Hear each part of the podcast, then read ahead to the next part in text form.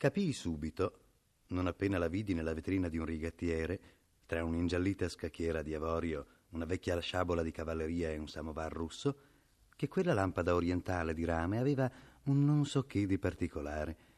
Entrai perciò nella bottega e l'acquistai.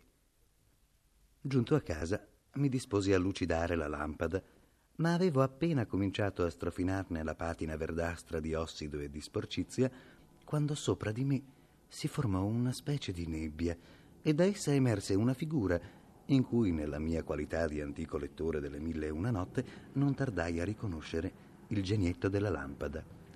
Con un rispettoso inchino, le braccia incrociate sul petto, egli disse: Eccomi, signore. Che cosa mi ordini? Come si intenderà facilmente, questa insolita apparizione mi lasciò alquanto scombussolato. Ci volle perciò un po' di tempo prima che fossi in grado di dare un ordine allo spiritello che continuava a starmi dinanzi in attesa. E anche allora fu un ordine più ricalcato sull'esempio di Aladino che non rispondente ai miei personali desideri. Dissi: Spirito, costruiscimi un palazzo e un po' prestino, per favore. E in che punto dovrà sorgere questo palazzo? Non ci avevo pensato veramente, ma precisai, diciamo in viale del parco. Allora il mio genietto obiettò. Se posso permettermi un'osservazione, direi che un palazzo stonerebbe un poco in quel tipico quartiere di villini. Per di più, da quelle parti non c'è più un solo terreno libero. Dovette riconoscere che erano obiezioni ragionevoli ma prima che avesse avuto il tempo di scegliere un'altra ubicazione per il mio palazzo, lo spirito, con lo stesso tono sottomesso ma insinuante, osservò. Ma poi che se ne fa un uomo come te di un palazzo, signore? Un palazzo non procura che grana e grattacapi e ci si vive in un modo tutt'altro che confortevole. A ogni piè sospinto ci si imbatte in un domestico. Da tutte le parti è un continuo pulire, lucidare, spolverare spazzolare. E poi, al minimo incidente, tirano subito in ballo i sindacati. E infine, ci hai pensato in che classe di contribuenti verresti a trovarti come proprietario di un simile palazzo? Se potessi darti un umile consiglio. Sentiamo, dissi. Un bell'appartamentino, bene arredato. Ecco ciò che si adatterebbe al tuo genere di vita. E l'harem, allora? Dove lo metterei? Gli chiesi. Quale harem, signore? Quello che tu mi dovrai procurare. Come prima fornitura, diciamo, una.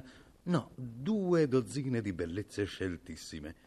Il genietto fece un viso preoccupato. Disse: Io non sono che il servo della lampada e il mio dovere è di obbedire ai tuoi comandi. Ma un harem, no, signore, non te lo consiglierei proprio. Perché no? Discordia a non finire, signore, gelosie, pettegolezzi tutto il santo giorno, senza contare le spese. 24 pellicce di visone, 48 modelli di gran lusso, dico il minimo, bada. Almeno 96 paia di scarpe fece un così sincero gesto d'orrore che la voglia dell'harem mi passò di colpo. Torniamo allora al tuo progetto di prima, quello dell'appartamentino, dissi. Un alloggetto intimo e accogliente, vero? Con pochi mobili, pochi impicci ingombranti, due camere, una cucina, un bagno. E vada per un alloggio a due stanze, mi arresi, ma purché sia veramente carino e accogliente. Come questo? E il genietto girò gli occhi con palese compiacenza lungo le pareti del mio studio.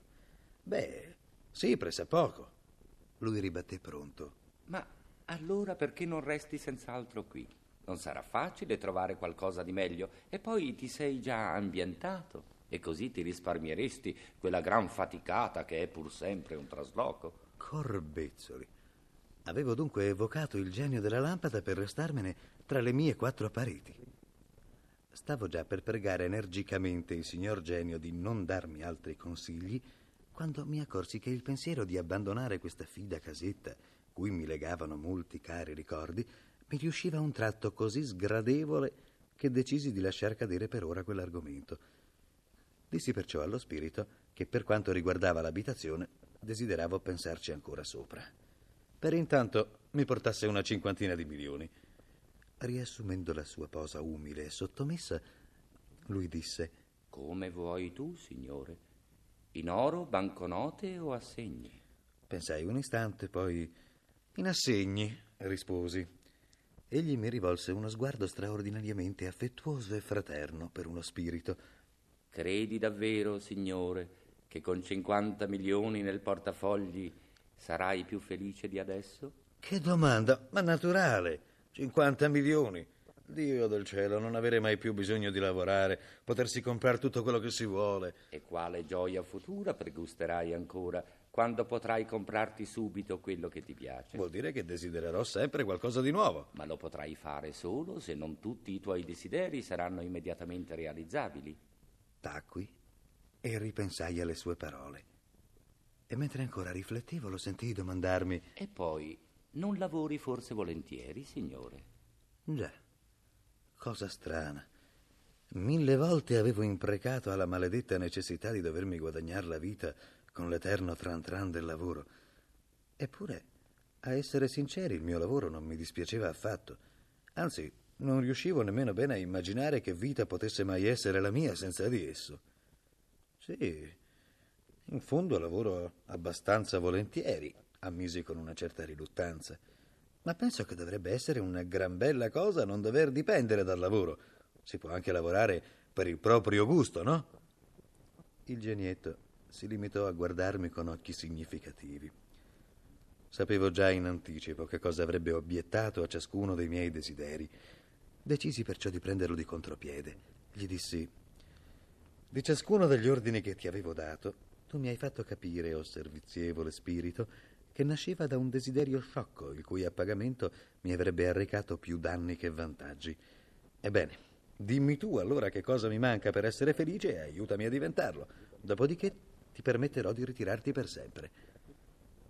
In quell'istante, sotto l'urto di una violenta ventata, la finestra del mio studio si spalancò e molte delle carte posate sullo scrittoio volarono a terra. Piegandosi a raccogliere le carte cadute, lo spirito disse: Quel che ancora ti manca per essere felice, signore, è un buon fermacarte. Eccolo qui. E con queste parole posò la lampada sulla pila dei fogli. Nell'attimo successivo si era già dissolto in nebbia. Da quel giorno in qua uso la lampada come fermacarte ed essa mi ha reso come tale i più segnalati servizi.